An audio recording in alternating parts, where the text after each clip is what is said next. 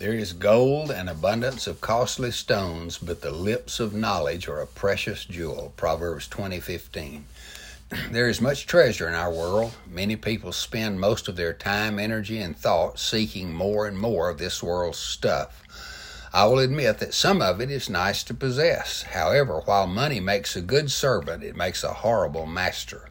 We must never let our possessions possess us. There's an abundance of wealth in our world and in our land. Unfortunately, one jewel that few people pursue is the one mentioned here lips of knowledge. There is discussion as to whether this means the jewel of good counsel, lips of knowledge in others, or the jewel of wise words from your own heart and mouth. I think it probably means both wise words spoken by a loving friend, a godly minister, a wise parent, or anyone else, written or verbalized, are a treasure. I listen to many sermons each week and read three or four others. The lips of knowledge from Puritan preachers or modern day exhorters feed my soul. They are sweeter to me than honey and more valuable than gold.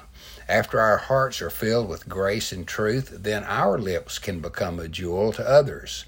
We become a conduit and a megaphone for the truth spoken to us. Listen, learn, love, and live the grace and truth of God. Seek wisdom like treasure. Store it up in your heart. Become a valuable dispenser of the jewels that you have received. Father, let us listen to lips of knowledge so our lips can be a precious jewel to others. Amen.